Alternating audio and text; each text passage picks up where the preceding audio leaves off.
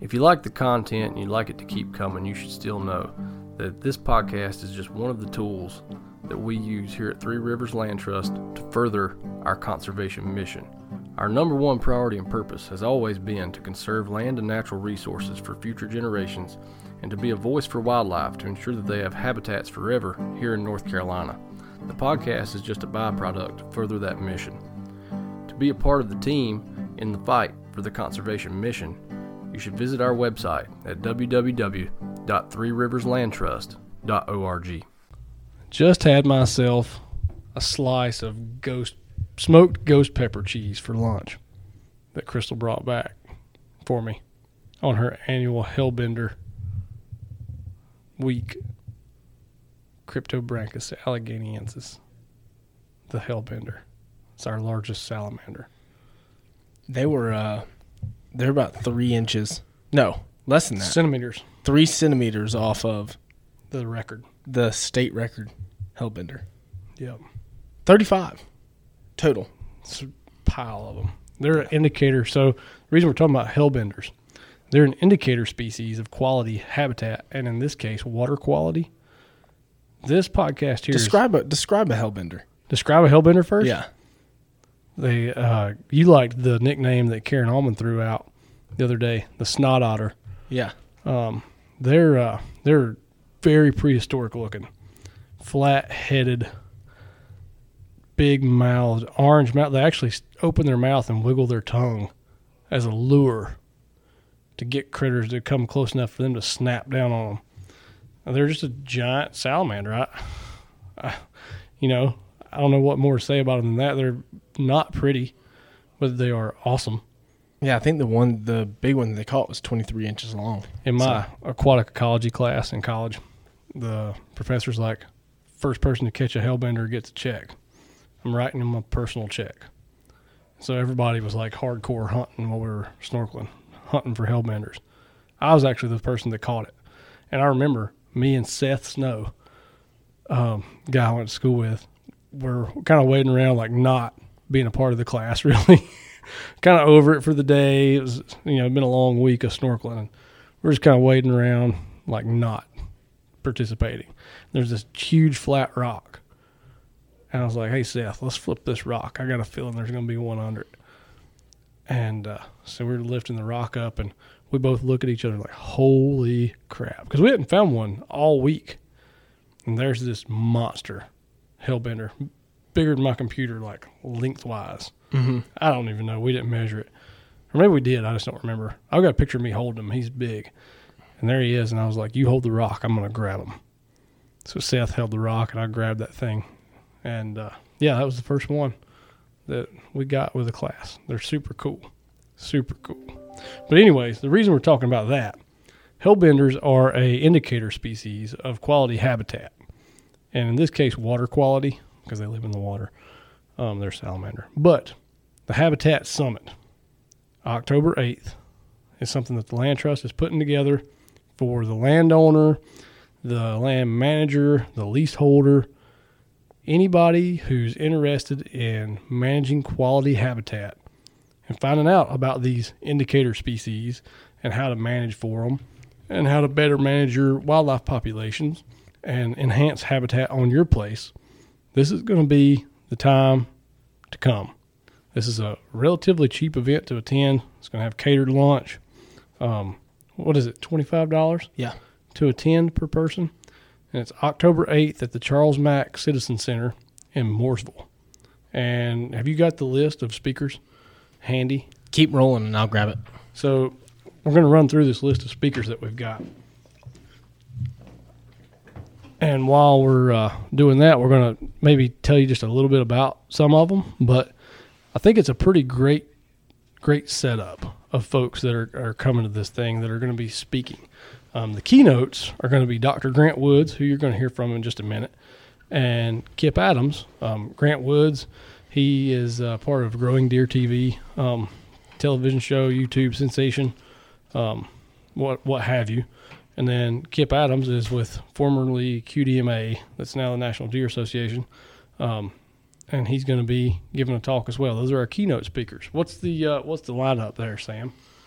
Yeah, so there's going to be four sessions, and then uh, Grant and Kip during lunch are going to speak together. Um, so each session's going to have three speakers, and you get to kind of pick and choose the classes that you go to or the talks, the seminars that you go to during each session. And it's also um, you get continuing education credits if you're a forester and you need those, or if you're a pesticide license holder. Um, there are continuing education credit hours for for those as well. Yeah. So session one's got Kip Adams. His talk is habitat focused approaches to quality deer management, So you can attend that, or wildlife management after dark with Allison Medford and Olivia Munzer uh, from the North Carolina Wildlife Resource who Commission. you'll hear a little bit from in a little bit. You'll hear a little bit from Allison here soon. Um, and then the third uh, talk during session one is the do's and don'ts of estate planning for land with Tanya oof, Ostrich.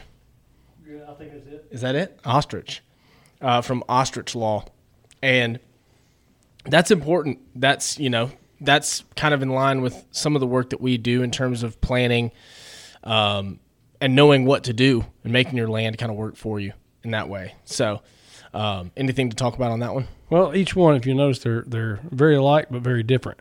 So there's one on basically game management for big game. Yeah. There's one on non-game species, bats, owls.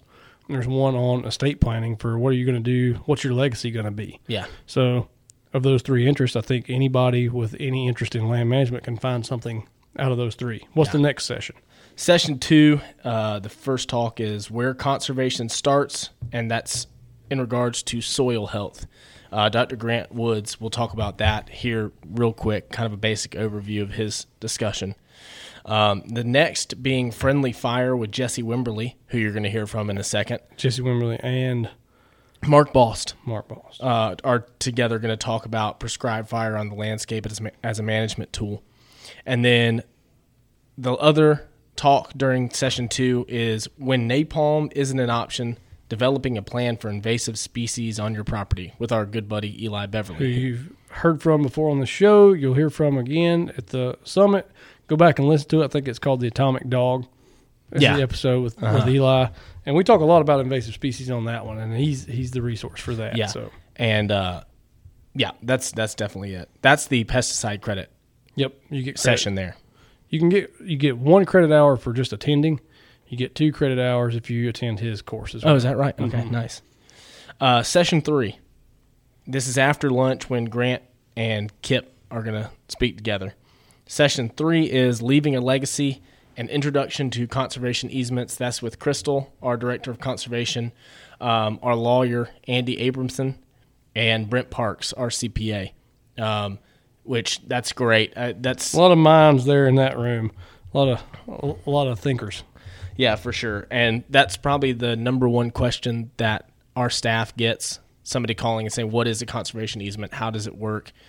Um, that's if you're interested in, cons- in conserving your property, that will be an 45 minute talk that's going to tell you everything This is you, your chance to get free tax advice. yeah, pretty much. I mean, we always say we're not lawyers or CPAs, and we can't give that. These people are. They can give that advice. Along with Crystal, who's been doing conservation easements for forever. So, yeah, Next, in session three, um, you could go to crystals and the introduction to conservation easements, or dealing with nuisance wildlife with a friend of ours who's been on the podcast before, John Henry Harrelson. He also is the district biologist for District Four uh, with the North Carolina Wildlife Resource Commission.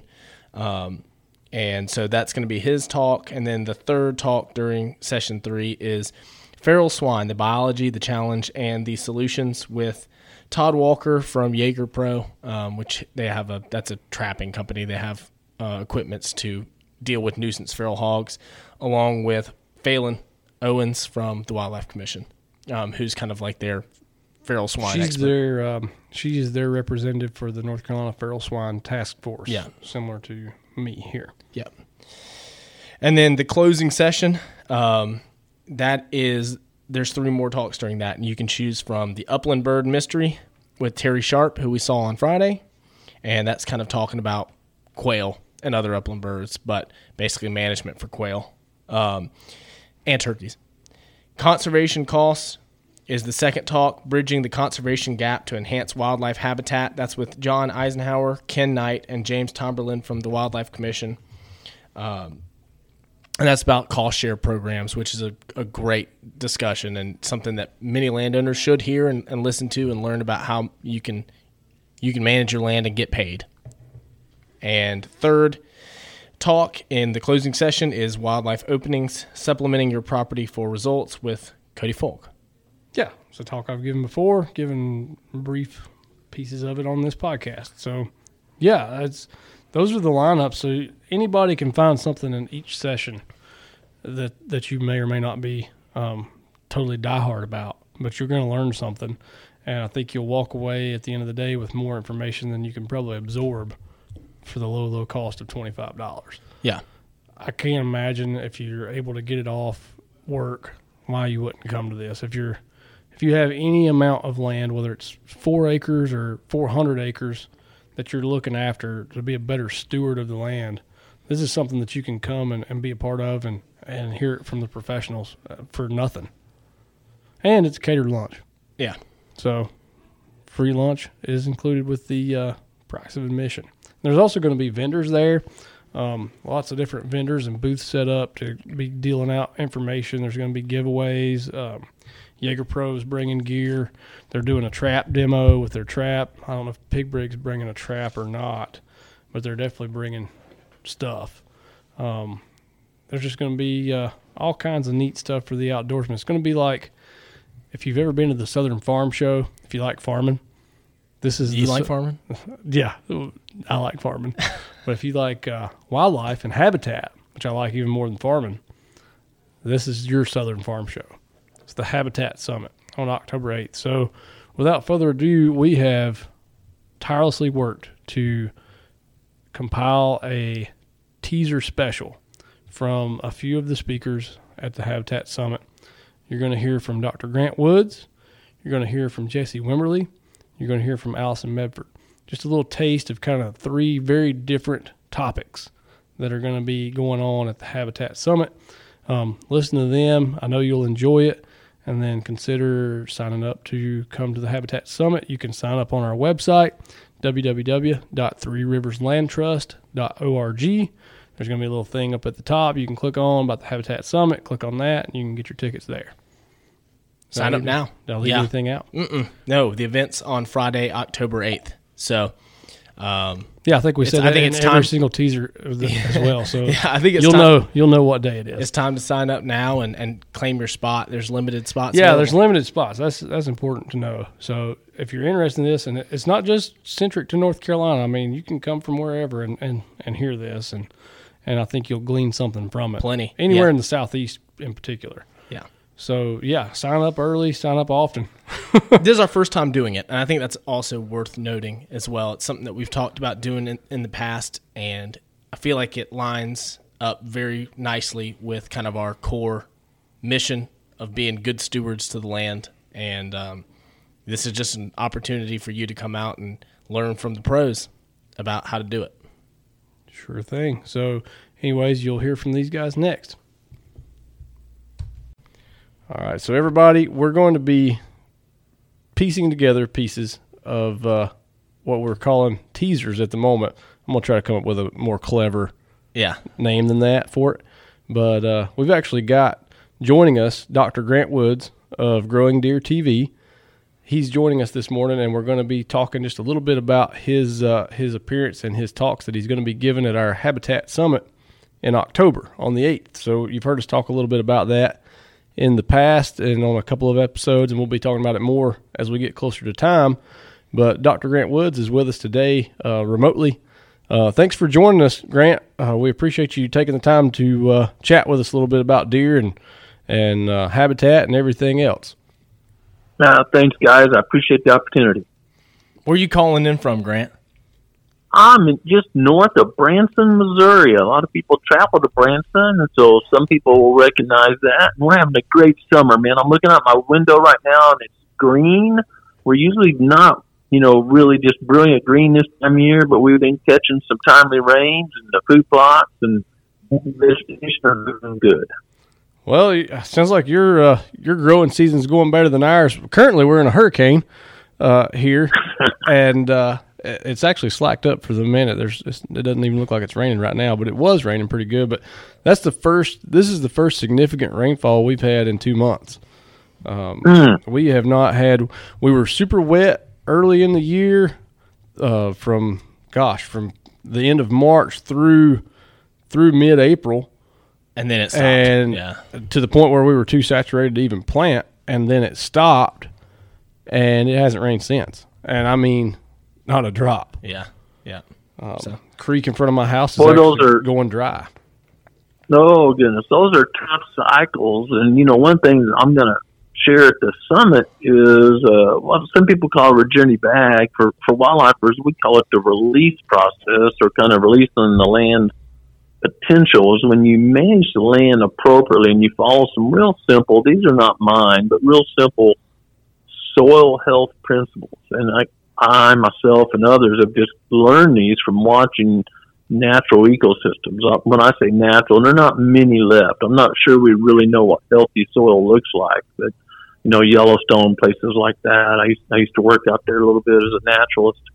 Um, you understand that, gosh, you know, and out there in the in the quote unquote real world, there's never a monoculture. There's always a variety of, of things growing. Like here at my place, we have a lot of native vegetation work. Matter of fact, I have a a PhD graduate student coming in next week to do some clippings for their work and, you know, looking at protein levels and all these different things, deer use and whatnot. But uh, there's always a, a mix. And here at my place, we've, we've been, you know, using prescribed fire and timber stand improvement for many, many years. And we've identified 170 plus different species of native grasses and forbs. And and I've noticed that even in a drought, they, they look pretty doggone good. My food plots be kind of wilted over, and some of this native stuff's looking really good. So that's where we're kind of learning our lessons from. Is how do they do that, and how are they coping with the drought so well? Yeah, you, we noticed the same thing here on a lot of the acreage that we manage. Is uh, a lot of times our our native stuff really has a more hardy approach to extreme weather, and uh, it, it always looks a lot a lot nicer than than stuff that you know we've come in and, and planted supplementally or, or what have you. So yeah, we, we see the same. I actually just finished reading. I'm assuming the pictures online on the Growing Deer TV website. I'm assuming those pictures of the uh, native habitat that may be the spot you're referring to there um, with the 176 uh, odd species. Yeah, yeah, that's, that's here at my place where I live. Yeah, we uh, those, those areas were covered with eastern red cedar, and, and here in this part of Missouri, it was kind of starting to get settled pretty good about 1830, 1850 trappers and those folks were, you know, were really settling down a little bit here. So we're much newer. My wife's a, a Southern Belle. She's from North Carolina, and I, and I, of course, schooled at Georgia and Clemson. So I've been over in that world a good bit. But here's a little different world. And so when when the European settlers or just candidly the white settlers were coming through, there were these big balds, and actually some of the vigilantes here in the area were called bald knobbers, and that just meant they weren't bald like me, but they met on these south-facing slopes, which were native grasses and forbs primarily, not many trees. So the locals called them balds because there weren't many trees there. And and there was that's where the buffalo and the elk and you know critters like that herbivores fed because there was just wonderful vegetation.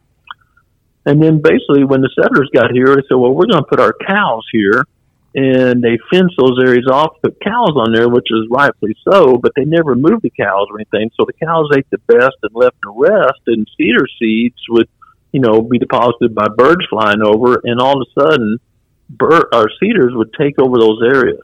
And so when Tracy and I, my wife Tracy, purchased this ranch, it was choke full of cedars. Literally, we have failed I don't know, tens and tens of thousands. I, I mean that literally. And and then we just fell them, them in place. There was no market, literally, and then let them dry for years and put prescribed fire in there. Think, well, you know, if you grasses grow or something, and watch develop. There's a rainforest rich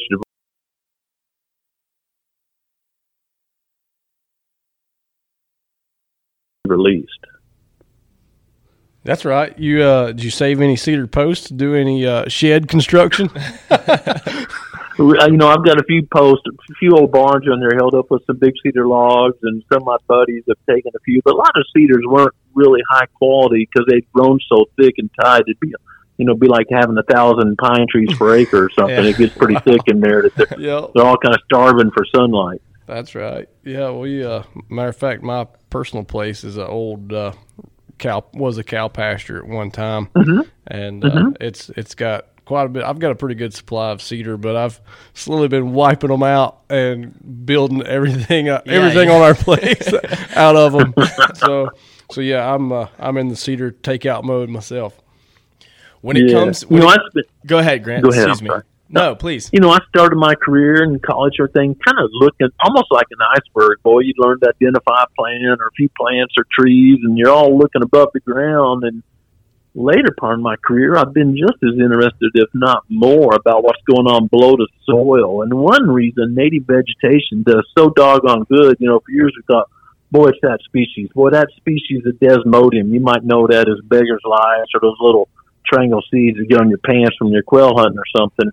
Uh, you think, man, those things are so drought hardy and high in protein, and deer love them, and quail love the seed. How do they do that? You know, and you just want to plant a whole field of them. And then when you do, they don't do that well. So what we've learned is again, below the soil or the bottom part of the iceberg, which is always bigger than the top part, all different plants release really mild carbonic acid or really mild acids out of root system, but different ones release different acids. So that can break down that parent material, the rock or or soils, whatever, into usable nutrients. And if you have a single species, soybeans, you know, whatever, there's value there for sure, but it's not as valuable as a blend. I'm, I'm talking, you know, for wildlife here. I understand we got to eat and feed a bunch of people on the planet, but you know, you're you own a little bit of land like me, and you want to see a deer and a turkey out there. It's a whole different story. And and and those blends, like my food plots are always blends. I never plant a monoculture in a food plot, and we found that's what I'm talking about replicating nature. That if we get the blends right, like here at my farm, and I'm in the Ozarks, very poor soil, heavily eroded, very poor soil. I haven't used any fertilizer in eight years. No lime, no fertilizer, no insecticide, no fungicide, none of that. And it's just been amazing to watch how the soil has recovered and healed itself. Yeah, it's a cool story. Yeah, it's uh, it's interesting to hear you talk because you know you you have, like you said, people focus on the tip of the iceberg, and that's what you hear people talk about a lot. And um, it's it's when I saw Travis kind of gave us the breakdown of everybody's talks, I was very excited to see yours and your talk on soil health uh, because it's something that I just feel like is uh, a missing piece in my in my knowledge bank in terms of something that's new to me and I'm glad to know that somebody like yourself who's kind of a big name is focusing on something that's um, cutting edge, I suppose. You know, I think a lot of people misinterpret soil health as more fertilizer or something like that. But I think if we uh, really look at it, I mean, the soil is really the basis for our air quality, right? You know, because plants, trees, whatever is impacting our air quality all come out of the soil. And our water quality is totally soil dependent. Our food production, whether it's from a farmer's field or growing a healthy deer for our family consume, it all comes from the soil. And I, I wish I'd have got on this earlier in my career. And there's no money to be made talking about different techniques to use in soil. There's no product, right? I can, well, this shovel will make you grow a bigger deer. There's nothing out there that's got, you know, it's just information that I've learned that other people have learned and shared with me. And I'm so excited about it. Goodness gracious, because the what I've seen happen not only at my place, I've been sharing this with other people. I mean, I work in you know in the south on highly, highly eroded Piedmont red clay soils. And you you guys probably know this, but you know, I, I schooled of course at Clemson and and the average for the state of South Carolina is they lost 17 inches of topsoil to black horizon. We're left with the B horizon. The black horizon is somewhere out in the Atlantic Ocean. It's gone, literally, literally gone. And and when we look, one thing I like doing, matter of fact, I just bought another one this week, but I like getting the books of the first explorers. I'm not talking Daniel Boone, although his, by the way, folks, his autobiography, which you can listen to if you don't like to read on YouTube, just Google Daniel Boone biography on YouTube. It's fascinating.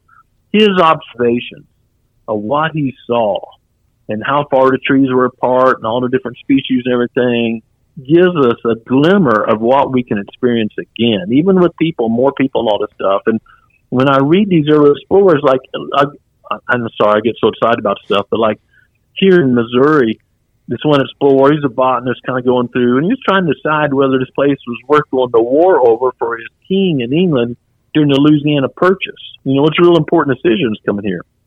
And one, you know, we all hear about ticks today, and boy, they're bad and all these ticks. And one of his things was so cool. He talked about riding across these fire scars that were set. Well, he called it five horseback rides. And everyone figures a horseback ride back in that time was about 15 miles a day. You know, he started and he probably maybe broke for a little lunch or go potty or whatever and then rode again. And by the way, that's why most counties here in the Midwest are set up about 30 miles across because it's figured 15 miles is a, a man horseback ride a day or a person horseback ride a day. And they wanted everyone in the county to be able to get to the county seat in one day. Mm-hmm. This, there's just fascinating stuff. Well, he rode across fire scars that were five horseback rides or 75 miles. Well, fire is the best way to control ticks because not the actual fire. Ticks sense it coming, go under the ground or whatever. But when they come out, ticks die just easily by desiccation. They have to have moisture on their skin. If they get desiccated, they, they're terminated. Well, you turn an area black and it's hot for two or three days, those ticks are gone.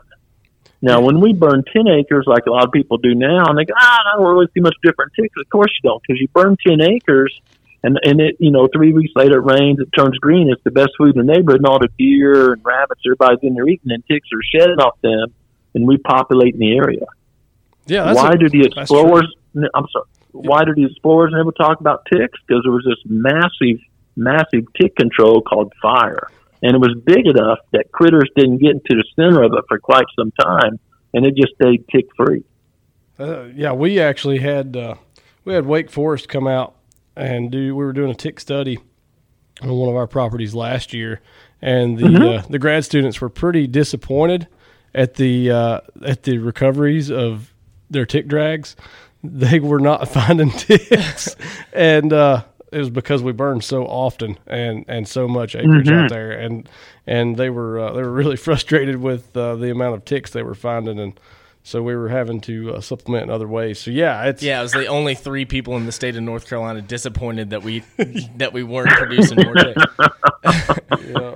Um, yeah, you're speaking our language with the Boone talk. We Cody's son, Cody named his son Boone after Daniel Boone. Oh yeah, then- yeah. And not only that, but we um, just protected a property in Davie County that was is rumored to be and believed to be by many um, Daniel Boone's home place here in North Carolina wow. when he lived here. So we uh, we just protected that farm, and there's a lot of historical record going back and saying that this is the location where Boone lived, and it's the longest, the place that he lived longest for the longest span of time, uh, or believed to be in his entire lifetime. 14 to 17 years old. His parents are buried um, in Mocksville, which is about 15 minutes north of here.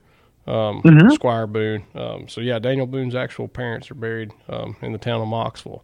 So yeah, we've got some some deep connections to Boone too. We try to claim him over Kentucky. Yeah. Um, you know, we try. Well, to, you know, we claim him too because he's buried here in Missouri, Right, and that's you know, right. Spent his last little bit in Missouri, and and I live in Taney County, and the county south of me is Boone County. that's right. hmm So, so a lot of people try to claim in those old things. You Yeah, know, let's just right. be thankful we made a big pack and a big impact over a large area. That's right. That's right. I've got I've heard tale of something, and I want to ask you about it because I want to hear it from Mm-hmm. the horse's mouth. There's a gentleman. My my dad. You're gonna have to think. So Yeah, this is- now, hold on. Let me preface it. You're gonna have to. You're gonna have to think way early in your career. This is probably you. Oh, my. this is probably coming out of Clemson. Um, there's a gentleman along with my father and, and a friend of mine, Rick Phillips, that uh, have been leasing a place in Union County, South Carolina, called Falcon Farm, owned by Norris Fowler, and there's a gentleman named Kendall Alley who's part of that club as well. And I happen, okay, that's Ring- all. I, all right. ringing bells here. All right, I'm starting to. I'm. st- I'm. I'm thinking I'm hitting hitting the right note here. And he told me that you had been out to Falcon Farm and had designed some food plots and laid them out. And it happened to be one of those food plots is where I shot the first deer of my life. Is that is that ringing a bell? Yeah, he, it is, and Kendall's a great guy. Some people don't know he was on a national championship Clemson football team, He sure was. and and one of his good buddies is Rob Freeman, and Rob Rob Kendall and I are still friends, and Rob and I are, are close friends. And yeah, I've I've been all over that farm, and yeah, it's, it's you know great area. I go back and and and I still uh, Rob actually owns another little smaller farm close by there. And I was just over there. I guess it was last year working on Rob's farm. Oh, no kidding. Yeah, Rob Freeman is uh, a f- friend of mine, and his son Jamie and I went to school together. So, yeah. Oh, okay. Yep, sure enough. Yeah. Well, that's was a small world, man. I just I'd heard Kendall say that, and when he he brought your name up organically, and I was like, no, no kidding. Well, Grant's going to come and talk at our Habitat Summit. This is only you know a few months ago, and um, but I wanted to hear that out of your mouth, so I didn't. That wasn't spinning my wheels or anything.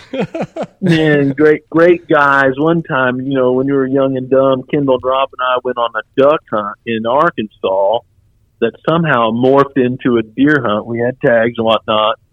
And Rob was, it was cold, way colder than we thought. And Rob crawled up this ridge literally, and he can ask him about this little sunny spot to get some sun. And I think he was sleeping. He said he was just resting, he but probably was sleeping.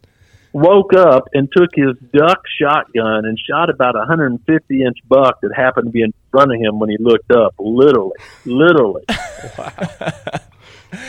That's a good nap right there. That is a great nap. That's a good nap. That's a good nap there. Yeah, yeah, well, you're, yeah. Soil, man. It just makes me so excited. Soil, and you know, we can all play a part, whether it's in your garden or whatever it is. There's just so much good we can do here, and you know, and it impacts water quality. And we all live downstream. You know, we're all kind of we're all influenced by someone else's actions. Yeah, totally. That I mean, that's that's our entire mission is uh, trying to protect those areas and conserve areas for, for water quality and for the future. And without Sure. without without the base, which would be soil, you've got a you've got a major issue.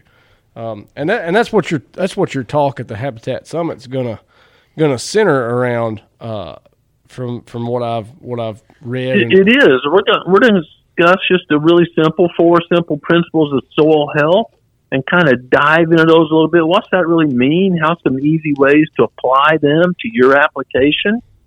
And uh, you know, just want to get that that mindset started. Of boy, it's and I, and I love food plots. I, you know, I love food plots. I, I have a bunch of food plots. Love everything about them.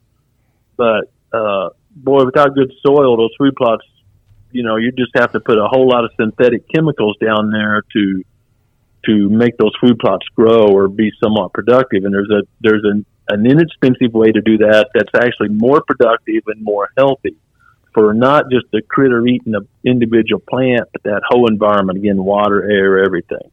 just as a teaser, as we're you know we we want to be respectful of your time, but these four steps, um, you know, I think part of this this habitat summit is speaking directly to landowners and people. You may have people there with a lot of resources and equipment, and then people there who maybe not have the equipment that uh, they'd like or are able to have. Um, are these four principles things that anybody can do on their property, or is there kind of a you know kind of a No, uh, uh, you know, I, I, I, you know, I have food plots here that are back in the hills. I'm in the Ozark Mountains that you, you know, you walk in with your backpack and saw hand tools, and and I'm blessed to have a tractor and a no-till drill too. And you know, so yeah, I, I, I have to use all these techniques myself.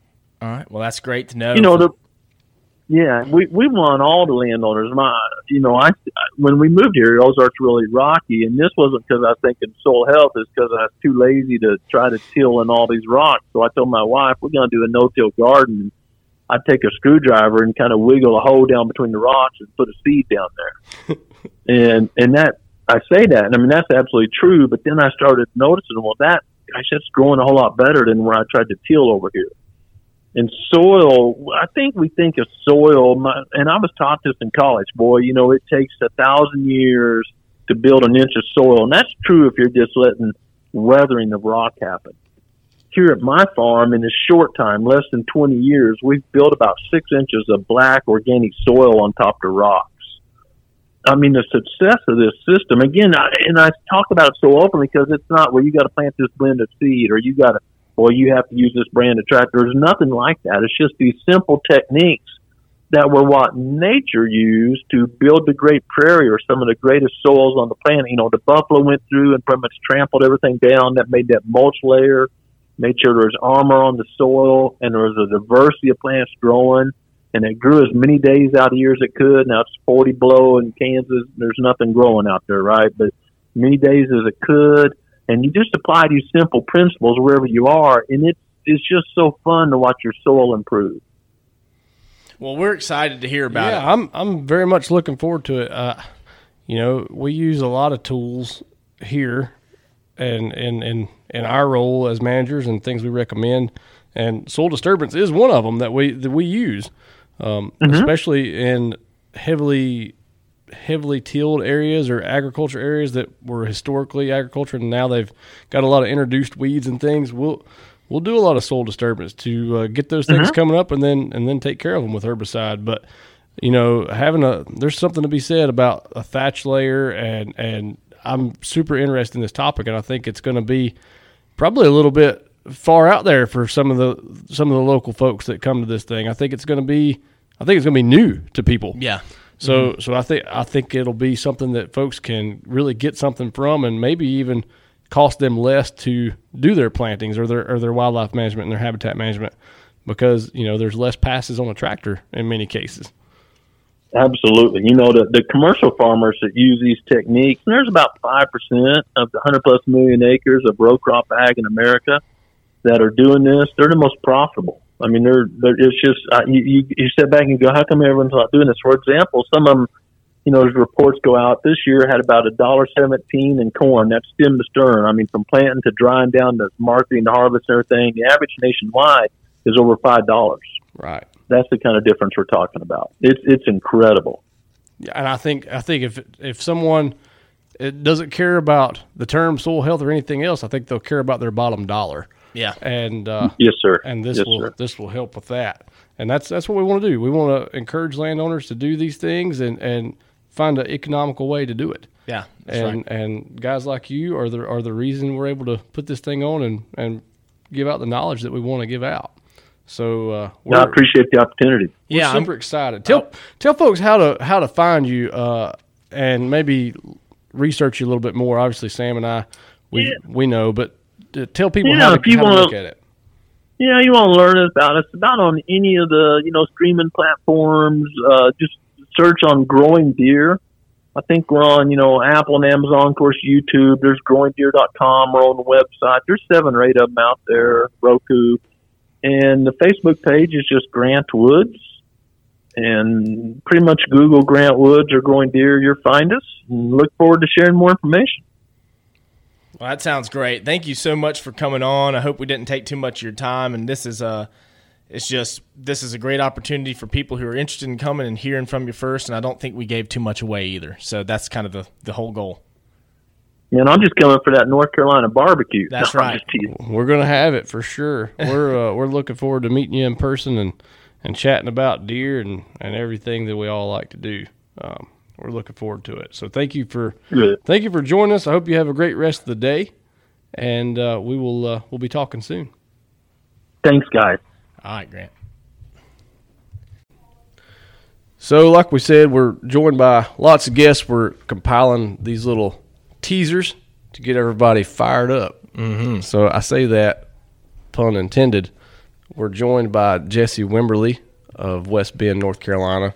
Jesse Wimberly is uh, the creator and collaborator of the Prescribed Burn Association for the Sandhills, but it's actually the, as far as I know, Jesse, it's the only prescribed burn association in the state of North Carolina. Is that right? It was originally. Uh, it was the first one that anyone had ever attempted. But as we speak, there are three other PBAs in formation besides the Sandhills, all kind of based on the same principle of if you want to get some burning done, you need your neighbor to help you out. So that's basically what we are: is neighbor helping neighbor. That's right. Yeah, it's it's been a it's been a thing in the South for a little while now. Um, the the Southern states have been really good. I, I always like to tout Southern states because everybody's always dogging us, but the Southern states are really good about prescribed fire. We we kind of jumped on it quick in the science of prescribed fire because we recognized the need for it because of our habitat types, um, which is what Jesse is kind of a specialist in. Is uh, the habitat type that really dominates Jesse's region is the longleaf pine habitat, the longleaf pine savannas and uh, they require fire.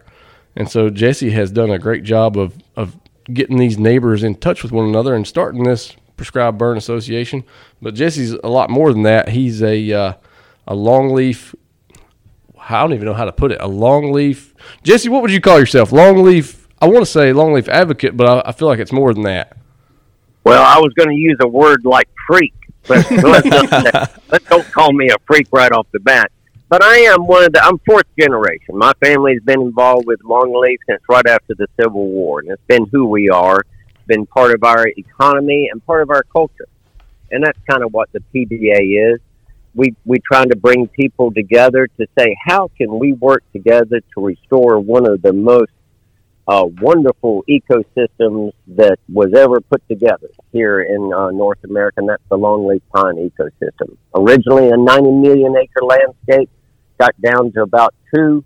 We're back up to about five now, and it's just uh, a full court press to see if we can't put some of this back. And as you mentioned, the beauty of this is going back to the past uh, because all of us used to use fire. Fire is probably the first management, forest management tool that people ever used. I mean, we've been using fire on the land since uh, native people first, you know, saw lightning hit a tree and went over and picked some of it up. It, fire is just part of who we are, and particularly here in the South, we know about fire. We have the highest occurrence of lightning strikes anywhere in the world, and that's how that fire got on the ground originally. So we're just trying to put back something that was, you know, about as old as time itself.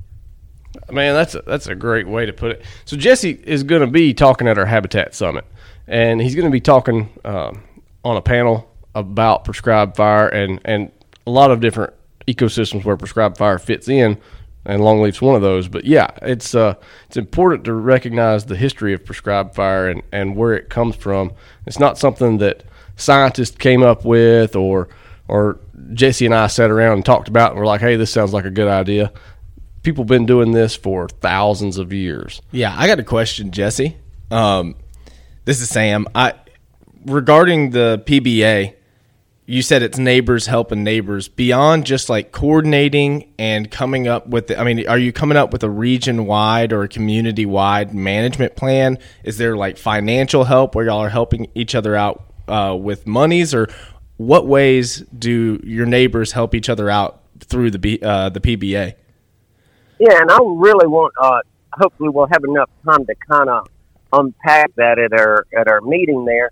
But there are a lot of benefits uh, to our community, to our culture, and to our system because it doesn't matter whether you're managing for uh, you know habitat or for you know production. Yeah, sure. Fire is one of those tools that you can use, and you can use it at home. You know, it's like a IKEA little project. You know, it, anyone can do it, but the more you know about it, the better. It's not something that only professionals can do, but you need to know what you're doing. Like, you know, I always tell people, my family used to burn 200 acres every year with a lighter knot. And for your listeners who might not know what a lighter knot is, we'll go into that. Very important tool back in the day, but we've gotten a little more sophisticated and we have brought a little more science into it because we don't have the open spaces that we had a hundred years ago so when you're burning around, you know, urban areas, we do have to pay attention to uh, the smoke. And the good news is the science is there. We don't have any problem with knowing how to use fire. It's just that we don't, and before the PBA, we didn't have a process to engage those folks. Like we said earlier, you can't burn by yourself. You need to have some folks. So what the PBA does is kind of acts like a container to put all the interest together. And so we'll send out a message that Joe or Sue wants to burn on Thursday, and anyone who wants to come and get a drip torch in their hand and learn how to do it can do that. Before the PBA, uh, you know, you could become, uh, you could try to become a certified burner in the state, but you didn't really have a process to help you. So that's what the PBA does. Helps you get the skills and also the wherewithal to put fire back on your uh, timber stands.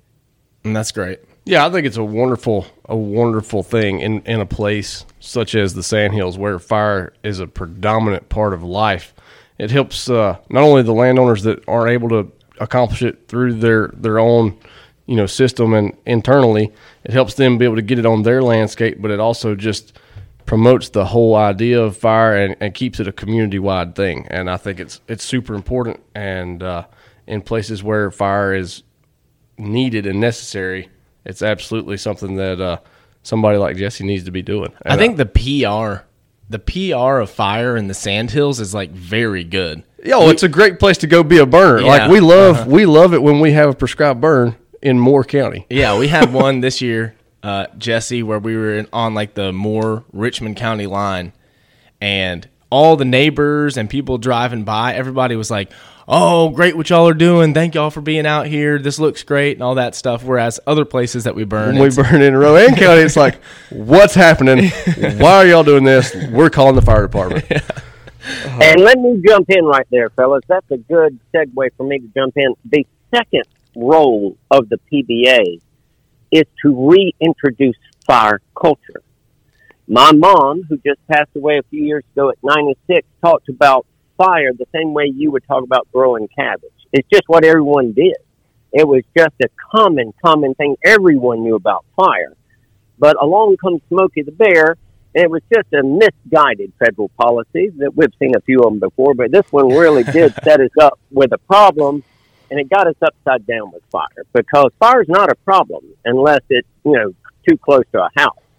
Fire is actually the answer to all wildfires. Now, finally, the federal government has decided, wait a minute, we can't keep putting these fires out. We got to start using fire to take away those fuels. So now there's this massive national debate going on in this country how are we going to get more fire on the landscape?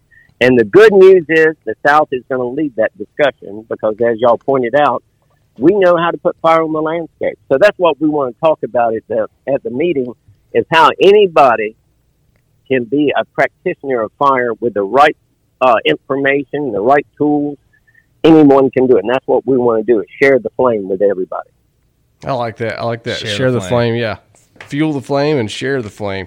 And, and that's exactly what the Habitat Summit's all about. It's about, you know, introducing folks to ideas and, and techniques that they may have heard of, but they, they haven't really ever done, or they've done it and they would like to know more about it, or just a way to get started on this, on your management of your of your of your land, um, because North Carolina is comprised of you know ninety eight percent private land. So without management on private land, we've got a we've got a big problem. Yeah, I can see how fire, along with really any other management, for somebody who doesn't have experience in it, it's an intimidating thing, along with running heavy equipment for managing your property, whatever it may be. But I really like your attitude, Jesse, where it's, you know, you're saying anybody can do it with the right skill set, and it's not something to be scared of, it's something to celebrate. And I think that's a really good way to get people interested um, and kind of get that hesitation or fear out of their mind. Um, so, I, you know, you're a great spokesperson for it.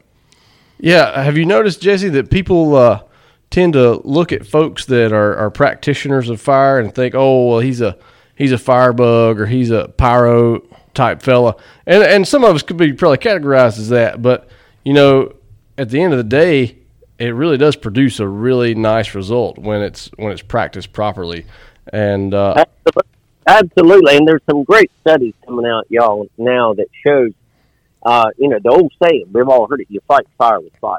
And it really is some wisdom to that because what we're seeing is areas that are regularly burned are not susceptible to wildfire when it comes through.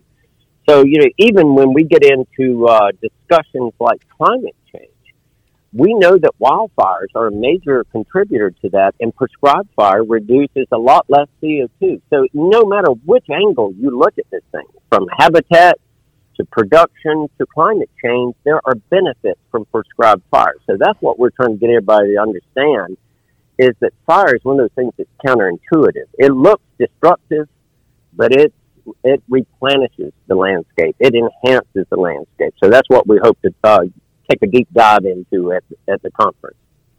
Yeah, I don't want to give I don't want to give too much away, uh, and you've done a good job of just kind of setting the table, but not bringing the main course out yet, which we will bring out on October eighth at the Charles Mack Center. Um, however, I do have a fun question. Uh, okay. Cody and I, in the past year, both bought cabins, and I went out on a I went out on a monitoring trip. Jesse's a cabin guy. That's too. why that's why I'm asking. I went out on a monitoring trip with Val um, and she was like, you know, Jesse owns a cabin, and she was telling me a little bit about your place. Um, I want to hear from you're a real deal cabin man. Tell everybody a little bit about your cabin and your lifestyle because I think it's awesome. Well, it really is that part of that uh, fire story because my ancestors, I'm, I'm speaking to you right now from my cabin uh, that was built right after the Civil War in 1870. And it's made out of fat lighter. My entire cabin is made out of fat lighter. It's sitting cool. on pieces of wood that have been there since the Civil War. And there's no termite damage. So, you know, living in a cabin and trying to reclaim some of those traditional ways of uh, working on the land – I'm seeing a huge interest in that. A lot of folks want to reclaim some traditional ways of, of doing forestry and moving it from something that only professionals do to what we as landowners can do, I think is the greatest gift that Three Rivers is working on. How to bring uh, landowners together to look at all the different values of our land. And let me tell you, my family were turpentiners and then we went into free range cattle, and that was before you had to pay extra for free range. All cattle was free range. And then we went into tobacco, and now I'm growing water, and I have an easement with the Three Rivers Land Trust where I supply the water supply for all of southern Moore County, all the nice restaurants. The water you get in those come off my land. And by using fire, we're now realizing that if fire can help with water retention, when we uh, take out a lot of the scrub layer that's accumulated from fire suppression, we actually get better water retention in our streams.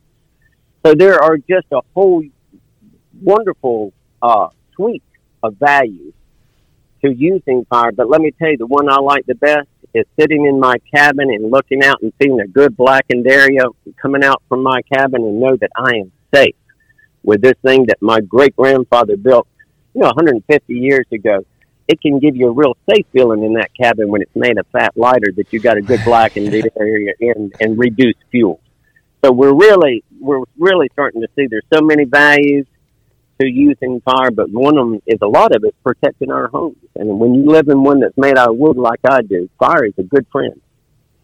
That's Jesse. You hit on a lot of a lot of things that I, I was hoping I was hoping we would talk about, and you know that's a hard gap to bridge between fire and water and water retention there. But removing that scrub layer and and uh, keeping the the undergrowth back through through prescribed fire really does help with with water quality and water retention. And it's a it's an excellent topic that rarely gets hit on.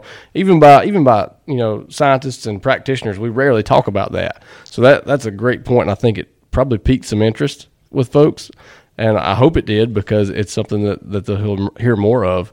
But yeah, the the thing about fire escaping and being firewise, you know, guys living in log log homes, and you don't have to have a log cabin to, to need to fire escape a little bit. Um, it's uh, there's a there's a definite feeling of concern if you haven't ever been around wildfire, and we're really fortunate here in North Carolina. We don't have a lot of wildfires happen. We had some what back in 2015. I forget whenever I went on those wildfires in Lake Lure, but you know those million dollar homes up there were uh, they were in danger, big time danger because they had fuel loads coming right up to the front porch. So we were we were putting in hand line around the house and, and burning out away from those houses just to keep the fires back. So yeah, it's a it's a definite problem. And out west, folks experience it every year just because they they don't have prescribed fire out there. Yep, that's right. Well, Jesse, you still there? I am. I'm I, here. I got one more question for you. What okay. is what are the pros? I'm I'm still on this cabin thing because I just you know a 150 year old cabin to, living. To give you some backstory, Jesse, Sam's been working on. He's been remodeling his cabin for about a year and a half now. So yeah. So what are the what are the amenities? What are the pros and cons?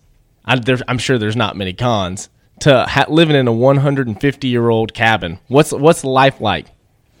Uh, well, I'll tell you the one con is when you have children your child says, "Listen, did it ever occur to you that I may not want to live like a freak like you in a cabin out in the woods?" That's the only con that I have had with this is my own children saying, "Listen, I know this fits for you, but I'm not sure that I want to live like this. All, all my other friends, you know, live in regular houses, and you live in a cabin. But How, how you, old are they, Jesse? Uh, my kid, well, they're grown now. They're in their twenties, but Do they appreciate- Do they appreciate it now? Oh, of course they do. Uh huh. Of course they do. Because love, yeah. oh, they love it, and they bring their friends over. Now, this is the truth, y'all. Back when I was in high school, back in the '70s, and my family was burning then. We, like I said, I'm fourth generation. We never stopped burning. The federal government sent down some folks called the Dixie Crusaders in the early teens to try to get Southerners to stop using fire. The U.S. Forest Service had decided that fire was the problem with forestry, not the answer. And so they sent down teams of folks to try to educate us Southerners why not use fire. And I tell people we were so country, we were out in the woods and didn't get to go to the meeting. We didn't hear that you weren't Mhm. supposed to use fire. So literally, we kept using it, and I'd invite kids over in high school to help burn. And they said, "Man, your family's weird. You're the only folks we know who set the woods on fire." But as you guys reported today, you can uh, talk about fire almost in any community down here in southern Moore County, even a golf community with folks from up north, and they now understand the role of fire.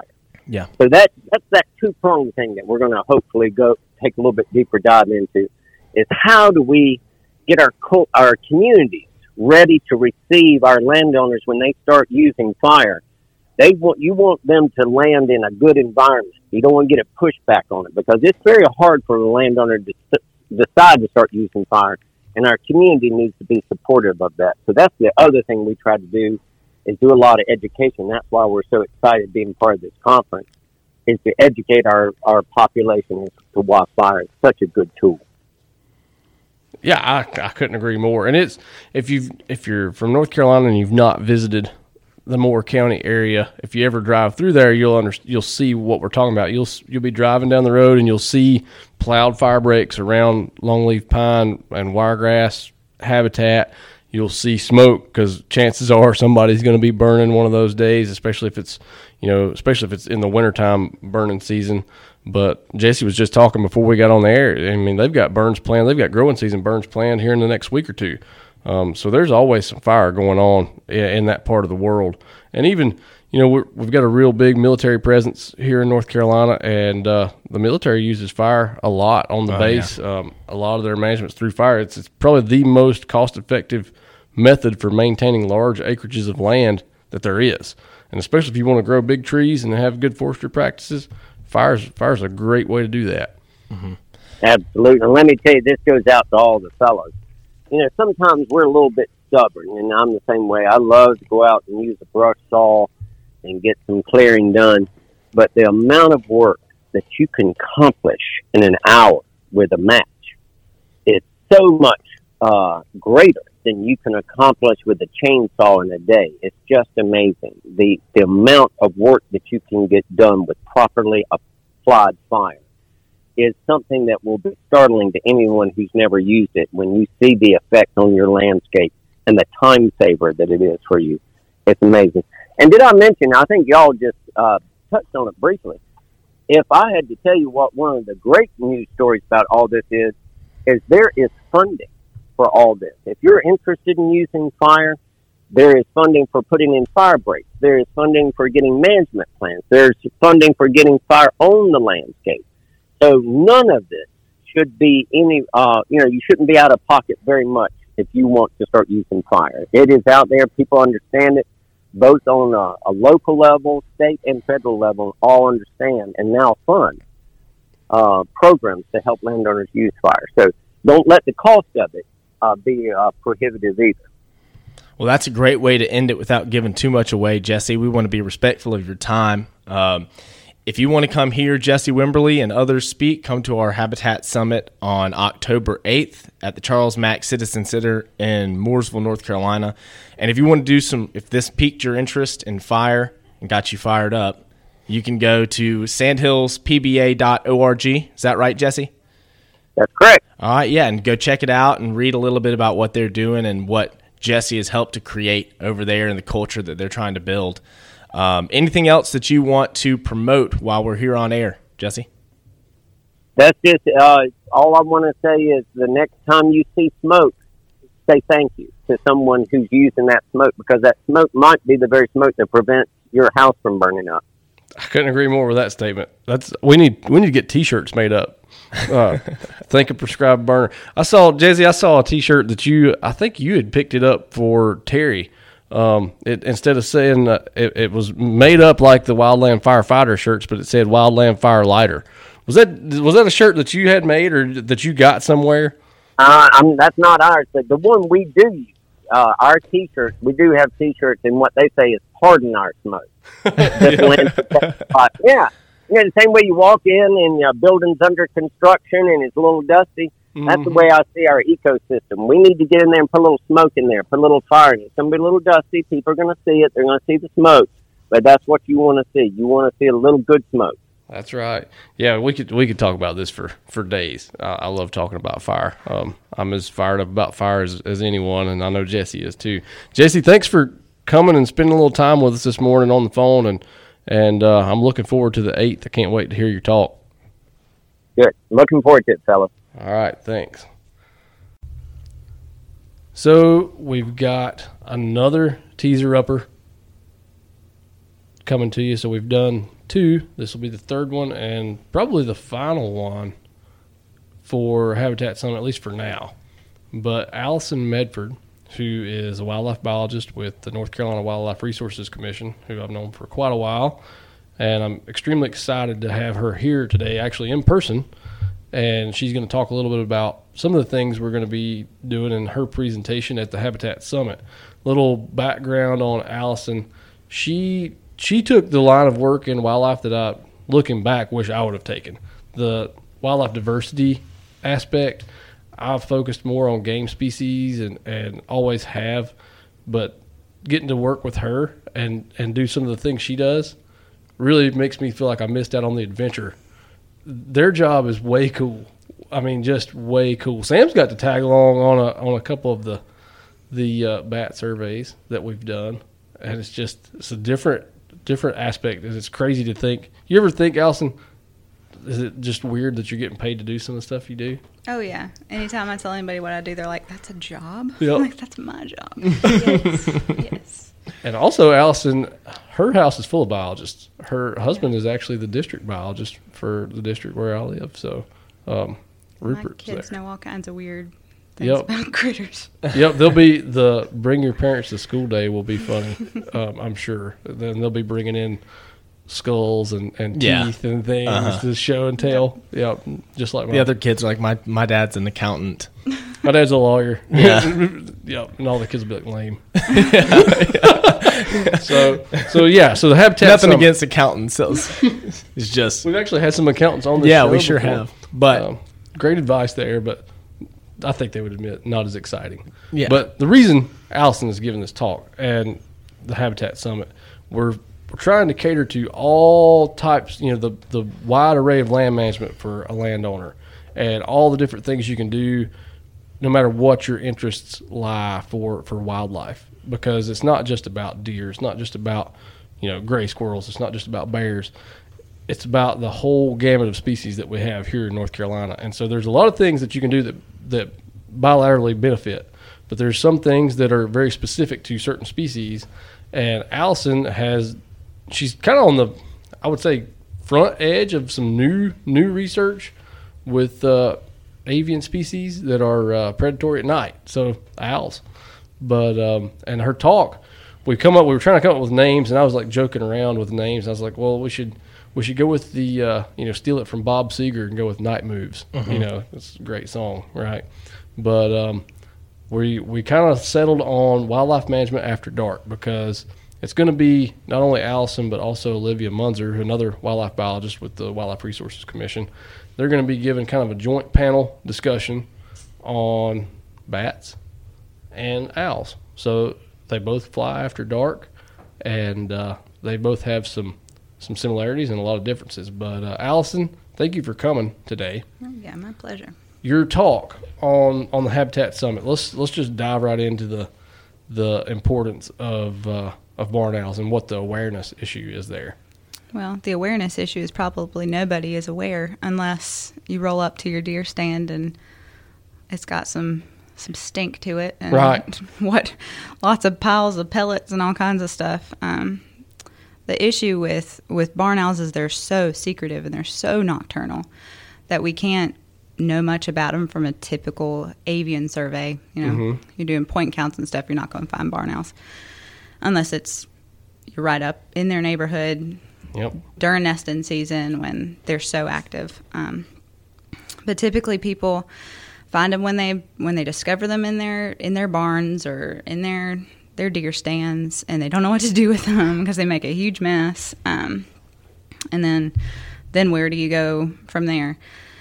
And it's um, barn owls are listed as a species of of greatest conservation need in North Carolina, which is not necessarily a designation of you know population numbers or anything like that. It's just simply we don't know that much about them, and though they are they have a, a worldwide distribution, we don't know that much about them, and we especially don't know that much about them specifically in North Carolina. So so we're trying to to learn more, have folks report when they have an active nest, and and you know put up nest boxes, and and hopefully you know in the next phase of the project ban them and and learn more about them, but. They're great to have around on people's farmland and that kind of thing. They can they can really help out on minimizing those those rodent populations. Um, but they are weird birds to have around. Yeah, we were talking. You and I were talking uh, a couple months back Mm-hmm. um, about them and the similarities between their nesting habits and a vulture's nesting habits. yes. I think if I rolled up on a nest that did not have critters in it, I would probably lean towards vulture. Yeah. Just because I wouldn't know any better. Yeah, they're well. Vulture nests are, are weird too. I like these species, I promise. But I walked up on a vulture nest not too long ago, and it had a, one baby vulture in it, and it was kind of rocking back and forth, and had that weird kind of purplish Mm-hmm. down. I still have nightmares about that. I close my They're eyes. not a very pretty They're not. baby animal. They're Like, not. Nor are barn owls. I've got a I've got a quick question. We're talking barn owls, B A R N. Yes. Um, Great. Oh, I love where this is a good point. Good. so point. why barn owls instead of barred owls or great horned owls? What's the what's the significance of the barn owl? And then how do you differentiate between like okay, there's a barn owl versus like what are the keys that you're looking for? So if I could make one contribution to science, it would be changing one of those species names. Yeah, sure. Barn or bard. That was rude of somebody. Um, so barn owls are typically agriculturally dependent species. We think about that they um, they hunt in those you know big open fields, hay fields, something like that. And how they hunt, they fly at night and they kind of hover over field. They get rats and mice and that kind of thing. Barred owls are, if you look at them, I I think they are a, a more solid looking bird. If you're just like directly comparing what those two birds look like next to each other, um, a barn owl is a, a very delicate looking gracile kind of bird. Barred owls are chunkier, I think. And of course, they have plumage differences, but that's kind of hard for folks to tell sometimes if you're just like looking at something in a tree. Um, but barred owls are a, a much more generalist species. So if they if you've got like a dumpster in a creek, you can have barred owls. They're fine. Um, they're much more widespread, especially where people live. Um, to be honest, most of the calls and the reports that I get are are barred owls. Um, they have a, a real wide range of vocalizations. They do that real typical like "Who cooks for you?" Go Um, ahead. I want to rip, Oh, one- yeah, I yeah, rip yeah. Let's so get bad. that. Rip it. do it.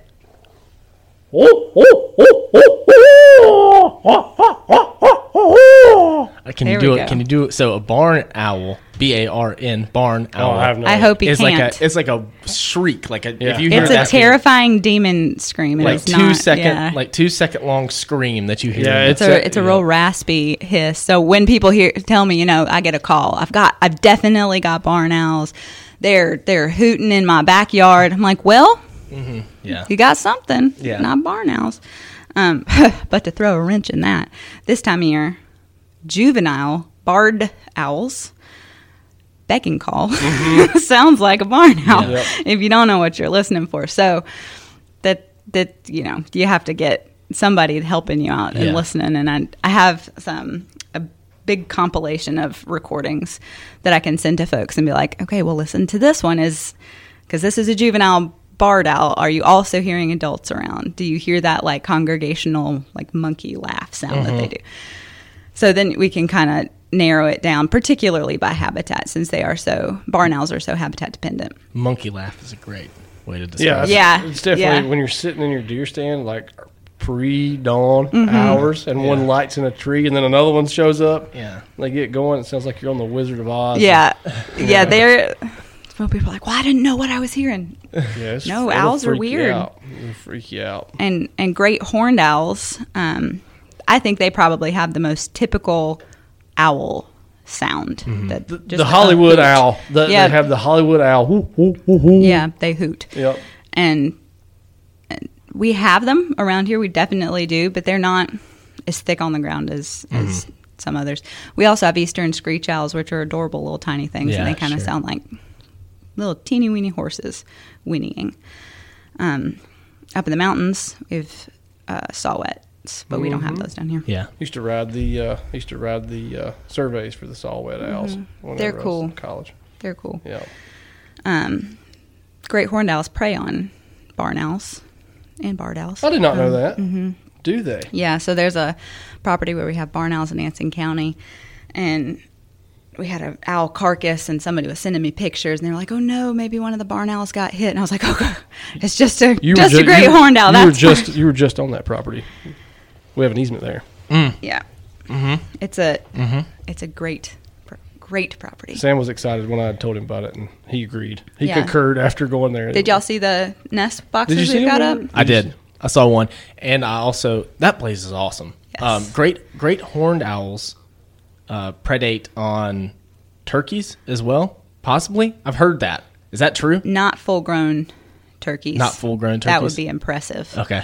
Um, I was about but- to say, yeah, that would be very impressive. That's a but big bird. chickens and they small things to medium sized Okay. things. Um, I've heard of them. You might want to cut this part out. I've heard of them taking very small dogs, Uh huh. but I don't we'll think that's typical. Yeah. Keep Um, your dog in the house at night, and your feral cat.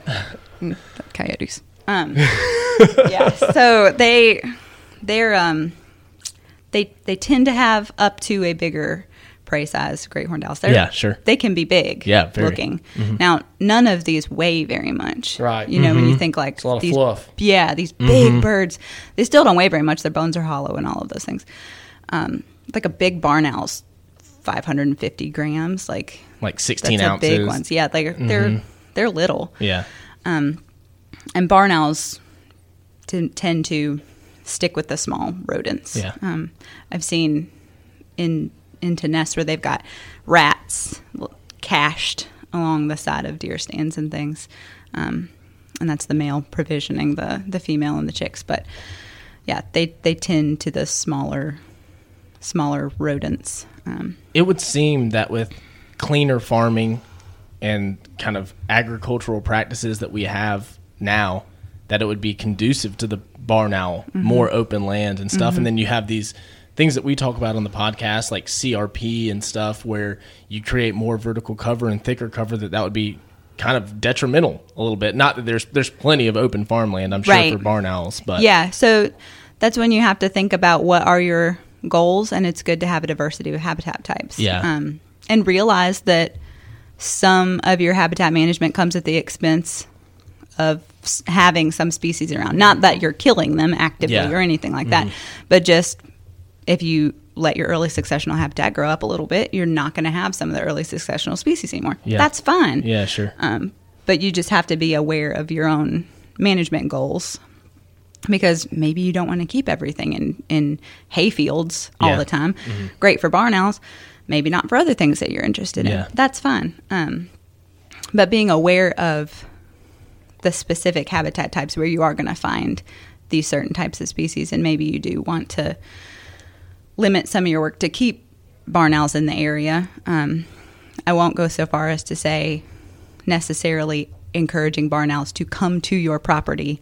Right. Um, I, I will warn warn good- of good that disclaimer. um, because we have never had barn owls come to an area that they haven't already been, if that makes sense. Obviously, young barn owls have to go somewhere, Yeah. but as far as like moving, I don't know how we don't know how far that they'll move when they're going out and finding their own spot.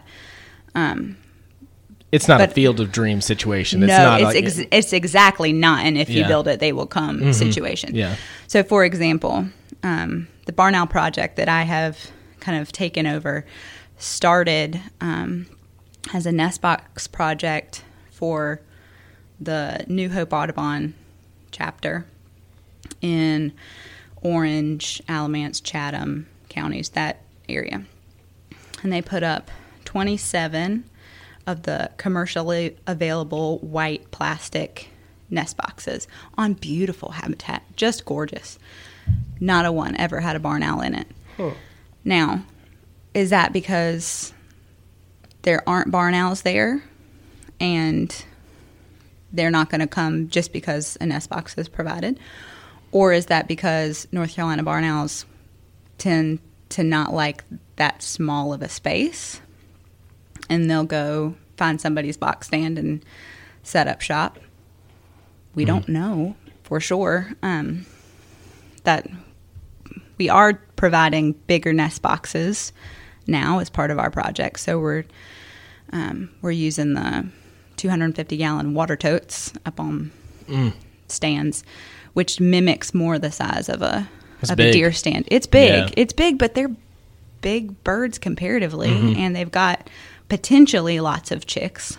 yeah. Barn owls don't like a chicken. They don't lay all their eggs, sit them, hatch them all at once. Um, they lay for you know 18 days or however long they lay for, and they hatch one after another. So you'll have a big age discrepancy between the oldest chicks and the youngest chicks, and the youngest chicks tend not to make it. Um, so even though they might lay nine eggs, you'll probably get three fledge, but they still take up a lot of space.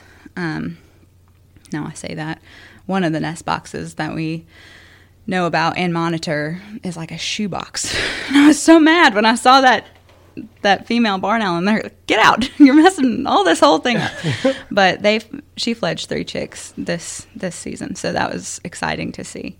But she did at least at one point have six eggs so they they don't fledge everything but they do take up a lot of space. So we'll see if um, we have a little more success with nest box usage from these bigger nest boxes than the, the littler plastic ones or the plywood ones that you can see One plans thing, one thing Allison was telling me when we were talking about this, hunters are playing a, a weird but important role in barn owl conservation. Like not on purpose. Yeah. Actually, the opposite of on purpose. Yes, not But- not on purpose. But North Carolina hunters and and the maybe not necessarily the folks sitting around this table, but the kind of the style for a lot of North Carolina hunters is get yourself a box stand where it's nice and dry, sit in there, and hunt out of your box stand, right? So because that's the style, it's putting a lot of nest habitat on the landscape, mm-hmm. and the way they're able to find where these birds are and monitor them and figure out why they need these different nest sizes is because of hunters. Yep. And without those box stands on the landscape, all we would really know about it is that they like to nest in barns, right? Old right. barns. So that's a weird, neat role if you're a hunter and you you're pissed off because you got a, a barn owl nesting in your deer stand. Call Allison; she'll help you out with that. Yep. And also, it's it's a good thing. Uh, I know it sucks if they're tearing up your foam office chair seat in there and and whatever because they will. They'll use it for nest material, but yeah. you know, it's it's cool.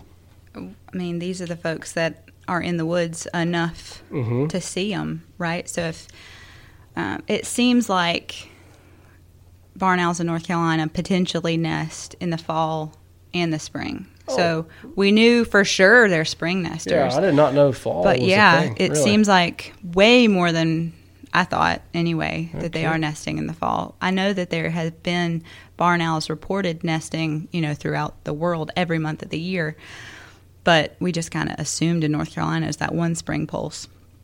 Not so. And you found that out because of hunters going to because their of deer hunters and yeah so we have and thankfully these folks are are dedicated Mm-hmm. and they're out where they hunt you know in the early spring they're fixing to get their food plots in order and all that stuff. So they're always around these spots uh, more than you know normal folks, either bird watchers as dedicated as they can be um, out in the woods. Right. They're not gonna they're not gonna see them very right. much. So Yeah, you're not going to see them at night. That's Yeah. thing. That's the whole thing about this whole talk is you're doing something without knowing if it's working really, unless you have them nesting in a nest box. Right, right. So if hunters, if you do have barn owls in your nest or in your your deer stands, um, you can give me a call and we can move it after um, after the nesting season has finished.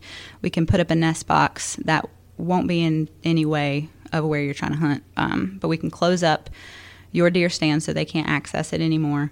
Um, put up a nest box in close enough proximity that we'll hope that they'll find it. Yep. You know, my Sure. intention is to move some pellets and stuff over so it still smells like home. Mm-hmm. Close up where they have been because they are pretty dedicated to, to where they nest. Um, So they'll come back year after year after year.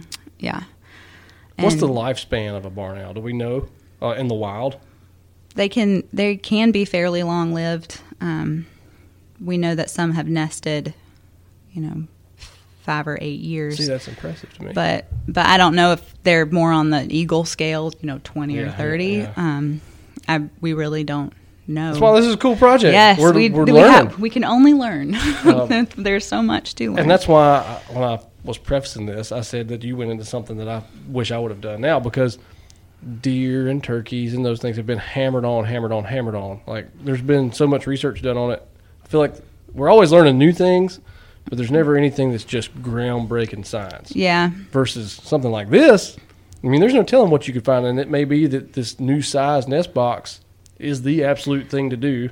It would be fantastic because we do know a lot about barn owls in general in the world, but like the Barn Owl Trust in the UK, they've done so much amazing work, but our barn owls are a little bigger than them, mm-hmm. and maybe they have different prefer- preferences. Um, and there's vineyards in California that just have lines of those plastic boxes, and they've got barn owls covering them up, but not here. Um, So it's it's interesting to learn, though it's the same species, their preference differences in different parts of the country, and maybe they thought they're like, there's enough nest boxes around here in people's deer stands. We don't need to go in those little, Yeah. Yeah. but and, And and old old, barns, silos and old old barns, barns yeah. and- Yeah. With the abandoned- prices of plywood right now to build a to build a 250 gallon structure yeah, nest box, it's like that's like a We we not bought- gonna that's yeah we bought two sheets, and it was almost hundred dollars just last week. um, so So yeah. I can blow a lumber budget. Since we're close to the 20 minutes, let's take a, a little bit of time and transition over to the other part of your talk. Yeah, Let- yeah. And I'll let you speak. I don't know, Olivia. Olivia won't care if we talk a little bit about bats without her. Um, but um, so the bat research, which is a whole nother. Forget about deer stands and barn owls for Yes. a minute, um, and think about the coolest places on in the state: caves, old wells, mine shafts. This is what we're talking about. That's Yeah. habitat. That's Yeah. bat habitat. Uh, I mean, and also attics yeah, people's houses. and your house and and those places. But the reason we're talking about bats is because they do have an issue They that we know about they do.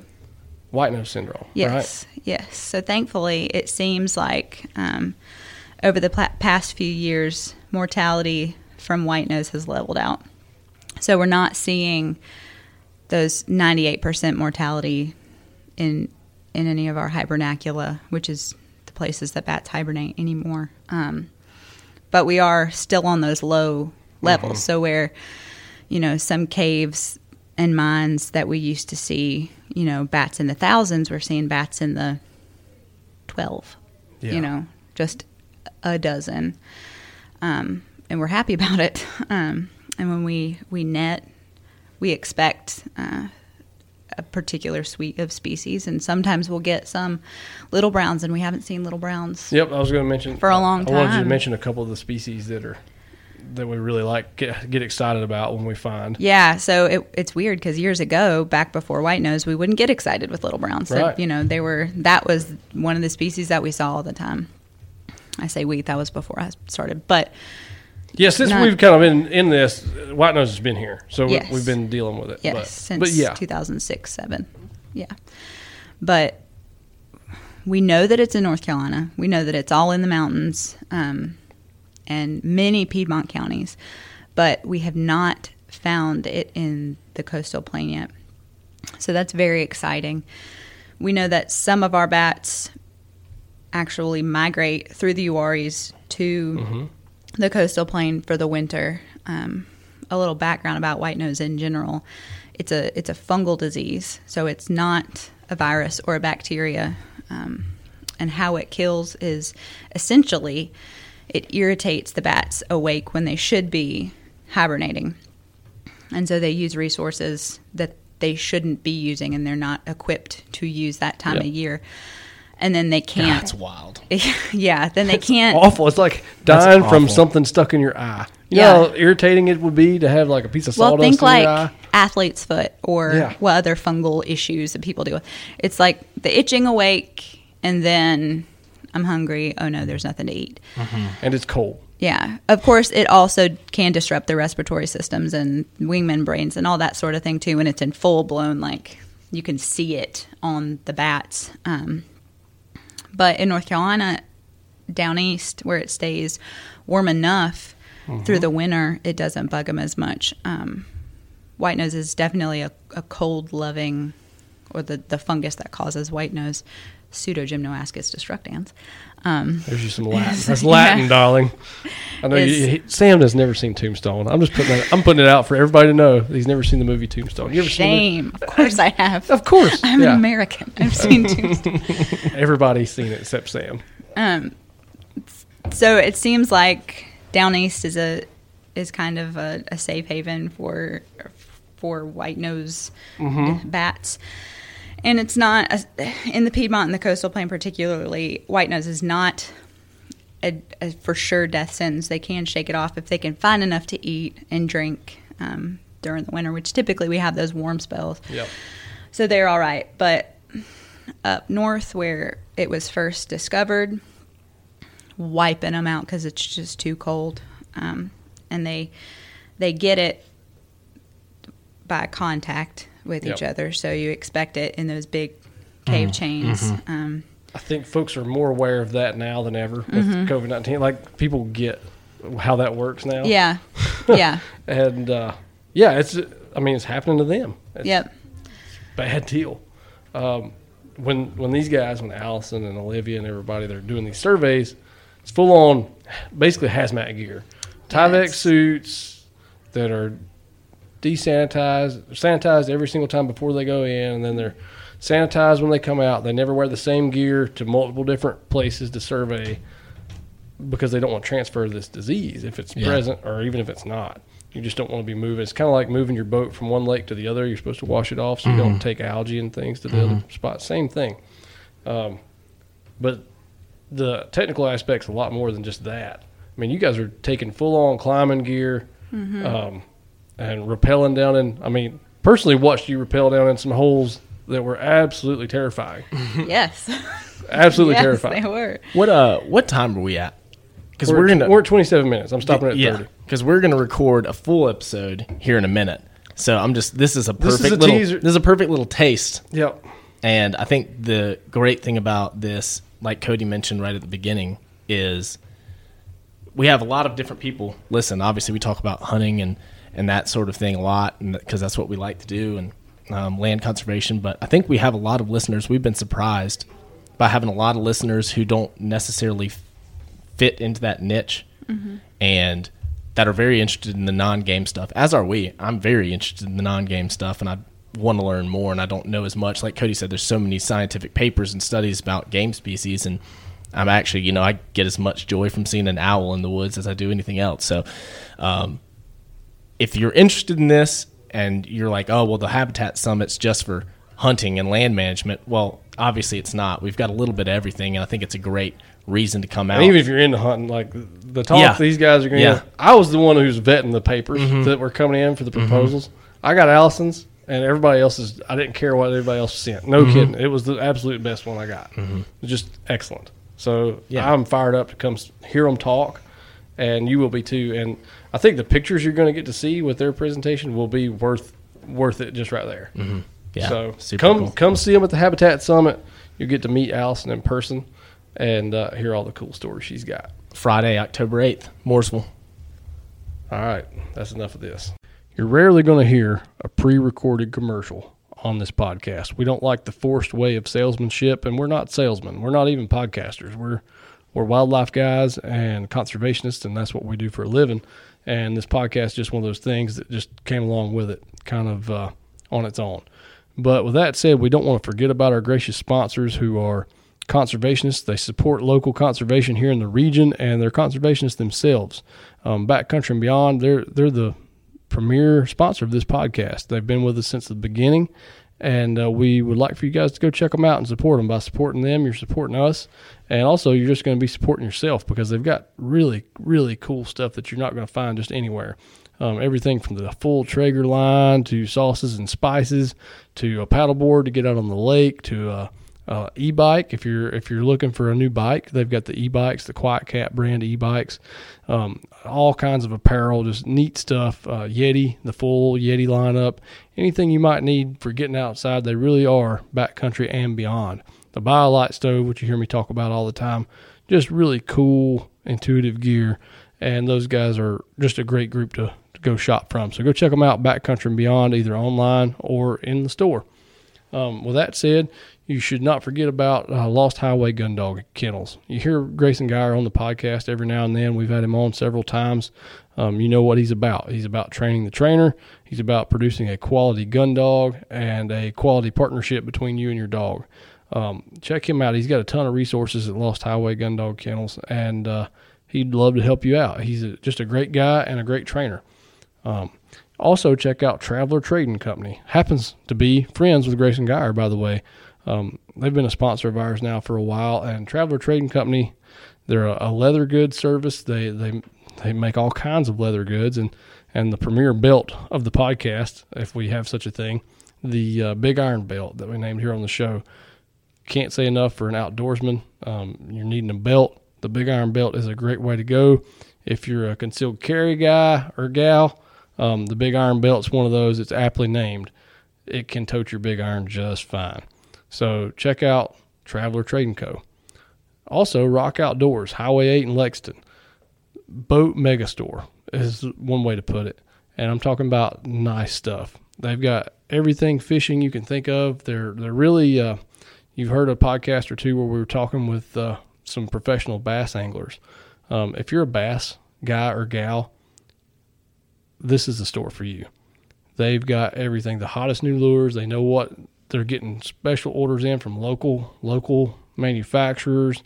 They're uh, always on the cutting edge of, of the bass world. So go check them out if you're a bass angler, if you're a boat enthusiast, if you're an outdoors person. They've got a ton of camping gear, kayak stuff. Kayak right now, kayaking is super intense and everybody's into it. They're actually really hard to find right now. Rock Outdoors is one of those places you can go. You can check them out, see which ones you like, get some good recommendations. Shane from the YouTube channel Monkeying Around, he actually works there um, as his day job. You can check him out, talk to him. He's going to give you all the intel you need on kayak camping and that kind of thing. So, Highway 8 Rock Outdoors, Lexington. Um, lastly, let's not forget about Wolf and Iron. And we don't mention them enough, but I, they're on my mind every day. They're actually on my beard every day for for too much information, I guess. Um, Wolf and Iron, they're bringing quality natural beard products and and manly grooming products. They've got all kinds of stuff on their website, Wolf and Iron. Um, they've got books on guide a guy's guide to pocket knives. They've got really cool stationery. If you still into the old school way of of sending cards, they've got really cool cards with you know iconic conservation figures like Teddy Roosevelt. They named some of their beard products after you know John Muir. They've got a black beard, you know, beard balm. It's it's just a really cool way to groom yourself, and also support something local that's also supporting conservation. So check out Wolf and Iron. Um, they're supporters of us, and we support them. So check them out. Check out all our great sponsors. Thank you for listening to the podcast. We uh, we thank you as a listener for for being a part of it. We've been been able to keep this show going now for quite some time with very little interruption, and uh, we're very grateful to have you listening, and we hope that you'll continue to do so. If you like the content and you'd like it to keep coming, you should still know that this podcast is just one of the tools that we use here at Three Rivers Land Trust to further our conservation mission. Our number one priority and purpose has always been to conserve land and natural resources for future generations and to be a voice for wildlife to ensure that they have habitats forever here in North Carolina. The podcast is just a byproduct to further that mission. To be a part of the team in the fight for the conservation mission, you should visit our website at www.threeriverslandtrust.org.